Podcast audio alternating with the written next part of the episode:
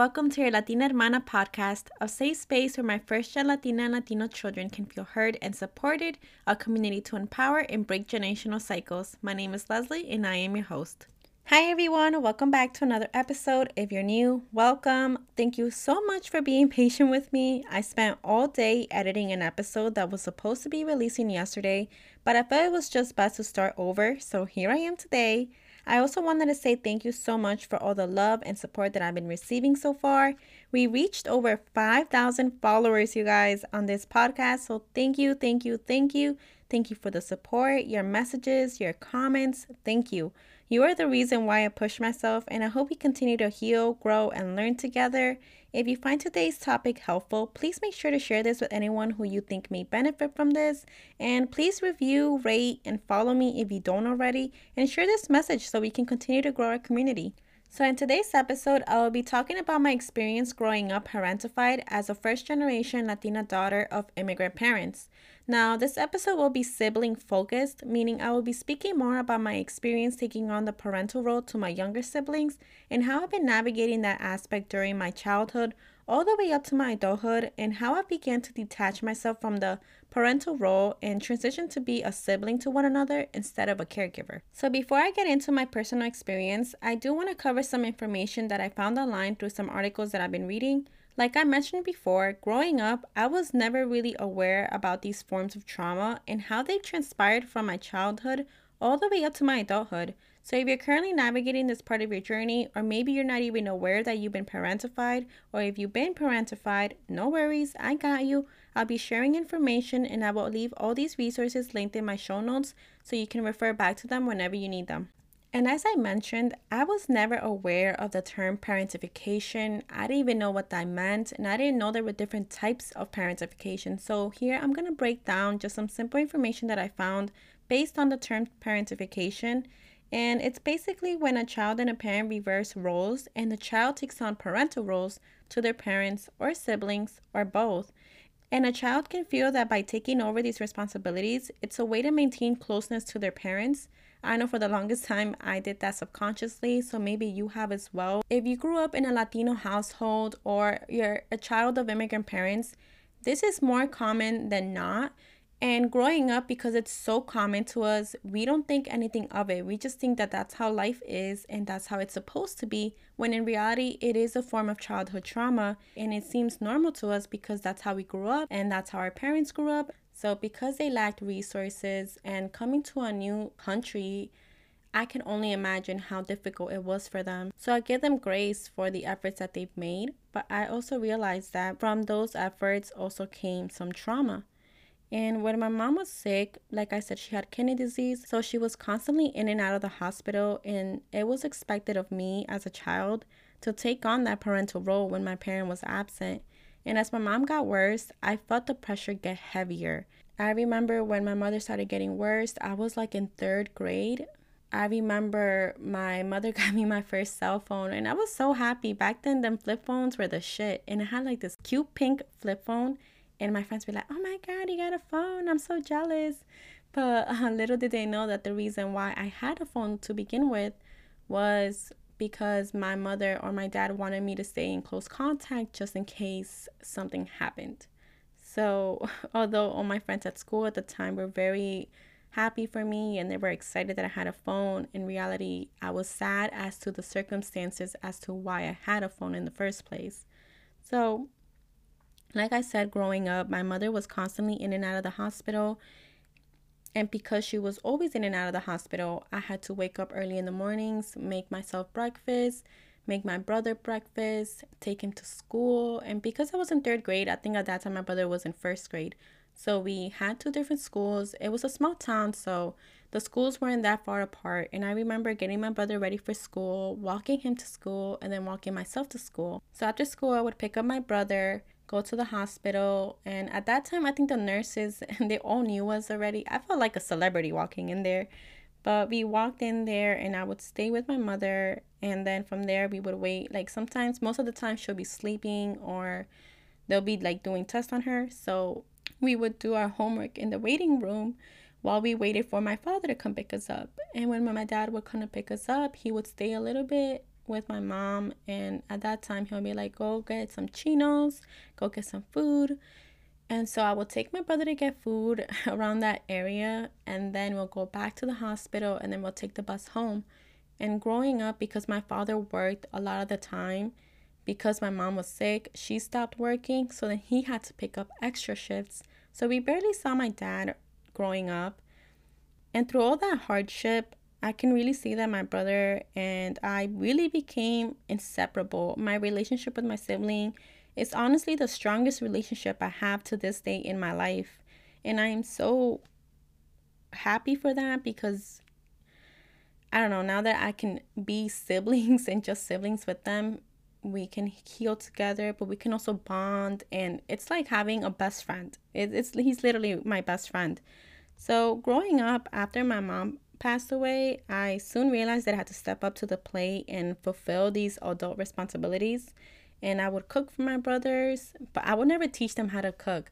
So if you're currently doing that for your siblings, I can say from personal experience that it also enables them to be in a sense a bit irresponsible and I feel like cooking in a, is an essential life skill that everyone should know. So if you find yourself getting overwhelmed or getting stressed because you're constantly cooking for your siblings, one thing that I wish I could have done differently is teach my brothers how to cook so then we can both do it together. And at the same time, they're learning new life skills and the pressure falls a little bit off of you. So, looking back at retrospect, there are some things that I wish I did differently, but at the same time, I'm kind to myself and I don't let that guilt trip me because for the longest time, I would guilt trip. And it's because of my upbringing. I, I really consumed myself as a parent and I remember I would go to the grocery store by myself. I would do compra. So back before my mom passed away, she would actually walk me to school every day and ask me what I wanted to eat, and she would always make it. So I found myself doing the same thing with my brothers subconsciously. It's not something that I was like, "Oh, my mom used to do this, let me do this." But it was something that I genuinely felt good when it would happen. So as I quote unquote raised my brothers, I used all the good things that made me feel good and I did that with them. So, for example, with the cooking, I would ask them, What do you guys want to eat today? And whatever they asked, I would make it. And if I didn't know how to make it, I would learn how to make it.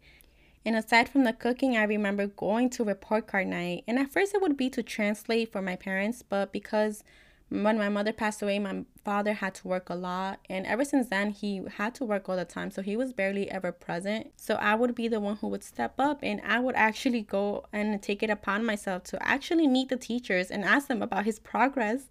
And it'd be funny because back then the teachers would be like, um, where are your parents? And I'm like, oh, well, they're working. So I'm here. But you can talk to me. and I would act like a grown adult. So because of all those little things that I would do for my siblings, time after time, it just kept reinforcing that parental role. And then I found myself getting harder on them with their studies, but also being attentive and encouraging to them. But I was kind of trying to figure out how to be a parent. And taking on this parental role really focused my attention on my siblings because of the fact that my father had to work and his hands were full. So, if you're the child of American parents or you come from a Latino household, you may be able to relate to this. And let me know if it does. And while in the midst of this invisible trauma, there were some beliefs from there that really consumed me. And then I started getting a lot of pressure and fear if I'm not doing it right. And I always felt the pressure that if my siblings go down the wrong path or don't make the smartest choices, it was because of me. And that had to do a lot with also the influences that my father would put upon myself.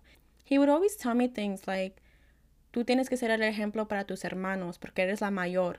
And if you're an eldest child, shout out to you. And let me know if you can relate to this as well. I remember I had that pressure that I had to be the prime example for my siblings, and that if they did something wrong, it came back to me. It came to me as to like, well, why aren't you teaching them better? ¿Por qué no les enseñas cosas buenas en vez de tus pendejadas? And there was just so much guilt and pressure put upon myself. And meanwhile, I was still trying to navigate life as is. So there was a lot of pressure from that. And that alone started to build feelings of guilt. I became more stressed. And as I got older, I started to navigate new waters as well. So I was trying to navigate my own life while teaching my siblings everything that I learned. And everything that I did learn wasn't always correct. So then came the pressure of guilt of doing it right. And this is where I started to repeat some cycles. I remember I would yell at them sometimes and I would get so frustrated. I would hit them with the chancla. and if my if my brothers are hearing this, yo, I'm sorry for all them chanclazos, but that's something that I learned from my parents. So I started to see these cycles being repeated, being reflected, and that's where I'm like, oh shit, okay, like I need to chill out because I do not want to make the same mistakes that my parents did. And at that time, I didn't know any better. Like I said, because sometimes we're so normalized to our situation or to the way we deal with situations that we pick up these habits ourselves. And unless we take a step back to really analyze the situation and get more of a bird eye perspective, we're never gonna realize that we've been parentified or that we're repeating the same cycles because we're not taking a step back. Sometimes we had to take that step back to look at the bigger picture. And it came to the point where my father would use me as a parenting source, where he would come to me for advice on how to deal with my brothers. So he'll be like, le voy a decir a tu hermana que estás haciendo esto, lo otro. And I'm like, damn, bro, like, I'm out here being more of a parent than you are. And like I said, most of it would be because of their circumstances. They had to work all the time. So I don't blame them for not being as present because they still put food on our table, but it did affect me. So I hear a lot of times people saying, well, we shouldn't feel this or we should be still be grateful. We're not saying that we're not grateful, but that doesn't mean we don't get to point out our trauma and what happened to us because of our situation. So don't feel guilty if you feel guilty. And so as the years went by, believing that I had to be the caregiver for my siblings and acting on that parental role, it was just reinforcing that belief that it was my responsibility. That it was on me if my brothers weren't successful. It was on me if my brothers made the wrong move. And this carried on through my adult life. And so I began to transition into adulthood. I realized that I had to grow into my own person. And with that came detaching myself from that parental role with my siblings. And it was extremely hard to do. This took years. Until this day, I still battle with it from time to time. And now I'm at a place where I can have that bond with my siblings as siblings, but deep inside, I still and will still care for them as if they were my own. And if you're going through this right now, I, I know it can sound discouraging hearing this takes years or this takes a long time, but in reality, it took long for me. It may not take that long for you. Everyone's on their own path, but overall, it is something that you're trying to unlearn. So, unlearning something that has been instilled with you for the longest time ever, for literally your whole life, it's hard. It's hard to make a quick switch. It's not possible to just flip the switch and that's it. You don't care. Oh, boom, I'm not the parent. It's hard and it makes you feel so guilty. Like I said, when I moved out, I would cry and cry and cry. Like I was literally beating myself up about it. And I remember growing up, I would, to me, like the first sign that I took that oh, I can't do this was when I began to feel myself getting frustrated and overwhelmed. And when you feel these emotions, it's sort of an indicator that, okay, it's time to set boundaries.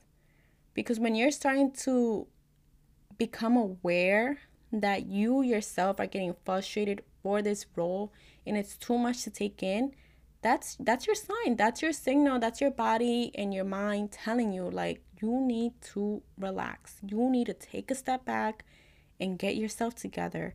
So if you feel that way, you feel like you're in between feeling guilty for feeling this way, but also wanting to have space and time for yourself and feeling that you don't want to take on this role. It's time to start setting boundaries. And this is where breaking generational cycles, breaking generational trauma comes. It starts with us. It starts with us recognizing these patterns, first of all, and like that's why I went over what parentification is and how it shows up in us and what it makes us feel. And now that you're aware that this is an actual form of trauma, you can then start picking up yourself little by little. And many of you have asked me, how have you been able to slowly detach yourself from the parental role but still support your siblings? And I think that this is a very great question. So, there have been different things that I've done with my own personal experience. It was a huge roller coaster because I didn't know how to set boundaries with them, I didn't know how to navigate that. So, now that I'm looking back in retrospect, I'm to give you some insights on what I did to distinguish my relationship with my brothers and slowly detach myself from that parental role where now we can just be siblings. And like I said, there are moments where I still care for them as a parent figure, but I learned to tone it down and I can still have a very strong relationship with them without that role. So, some of the things that have helped me is one, acknowledge that it's not your responsibility for their well being. And this is a very hard one, but if you're already feeling signs that you want to do things for yourself, but you're struggling to let go of that parental role, you're ready to acknowledge that it's not your responsibility for their well being and you are only responsible for yourself. And yes, growing up, maybe it was hard and maybe it was different, right? We had to be that parent or that caregiver to our siblings, but if you're not in that fight or flight response or survival mode, then let them be responsible for themselves. And you are only responsible for your well being. You are not responsible for them or if they're going down the right path or not. You can always guide them, of course, but it does not fall on you. So, by understanding that that role doesn't belong to you anymore, it'll help you slowly mentally detach from the idea of it. Now, the second thing that has really helped me was setting boundaries with them. Know that you can still support your siblings, but you don't have to physically be there all the time because that can drain us from our time and our energy. And like I said before, you can't help someone else if you don't help yourself first. And this comes with setting healthy boundaries. And this can come in many forms. The way I approached it was having a really honest conversation with my brothers. I sat down with them and I talked to them. We went on a little date, we ate, we had a good time. And then I was like, hey, listen, you know, now that I moved out, I am on my own. And if you ever need something, I'm here for you. And whenever you need someplace to come, this home is your home too. But I am also busy and I have a lot of things going on for myself as well. So if I don't answer your call or I don't answer your message, it doesn't mean that I don't want to be there for you. It's just that I have other priorities as well. So if you can reach out to me, try figuring it out on your own. Sometimes it sounds very rough having these conversations, right? You feel guilty or you can feel like, well, I, am not being supportive if I say things like that. But you are because you're also letting them build resilience and letting them figure things out on their own as well. So I read this quote once where it was like, if you give a man a fish, you feed him for a day. If you teach a man to fish, you feed him for a lifetime. And I think this is such a great quote because it helps you realize that, yes, although I may not be here all the time, or I can help you in X, Y, and Z, you can give them the resources so they can help themselves by having this conversation, you also set it in stone with them as well for them to understand that it's not like you're coming from a bad place. You're coming from a place where you want to let them know ahead of time that sometimes you're not going to be available. And that's okay. You're human too. You have your own responsibilities. And as you go on this healing journey, you know that you need to prioritize yourself as well. So just set boundaries with them, have an honest conversation with them, and take their concerns. If they have concerns, ask them, like, do you have any concerns? Do you have any fears or any questions that I can help you with now or help you prepare for them? And when you have these conversations with them, you can explain to them that you're working on yourself and there will be times where you can attend to their every need, but you will be there whenever you can. And that looks different for everyone. So find time within your own schedule where you can talk to them or hang out with them. And also keep your mental health in mind when you schedule these things because you want to make sure that you're also not overwhelming yourself. Maybe you you're stressed about your own personal things going on, so you don't want to bring that over with them as well. So that's why it's very important to find time within your own schedule and mental and find mental space where you can have the time to talk to them or hang out with them. There's different ways you can support them, provide them proper resources, guide them through a phone call, show them basic life skills. And when you set these boundaries with them, that's where these conversations can come into play. Now, let's say you're going through this whole transition and you still find yourself constantly worrying about them or, you know, feeling for them and wanting to be there at the time. Know that you can support them in different ways. Now, another thing that has helped me as well is having more sibling like conversations and moments. I realized that I didn't know how to bond with them like a brother or like a sister, I was kind of like, I don't know how to act. I don't know how to act around them. I don't know if I should be mad because they're doing this or be playful and funny because of this and it's it's so hard to navigate but i think it's a little mix of both i always try to guide them without making them feel judged or sometimes they do feel judged. Sometimes if I know that they're doing something they're not supposed to be doing, I always tell them my opinion, but I always tell them in a way where my opinion doesn't mean that that's the right way or that's the answer. I just express to them how I feel just so they have an understanding of maybe I'm not doing the right thing or maybe I'm not heading towards the right path. And it goes vice versa if they're doing something great or they're achieving in life. One of the things that I learned was instead of telling them I am proud of you, I tell them you should be very proud of yourself because I am. It helps them build strong character because now they're realizing I am proud of myself instead of wanting a validation from, you know, us, their siblings. One of the most beautiful things that I found in this whole healing journey, especially in having more of a sibling relationship with them, it makes it more fun.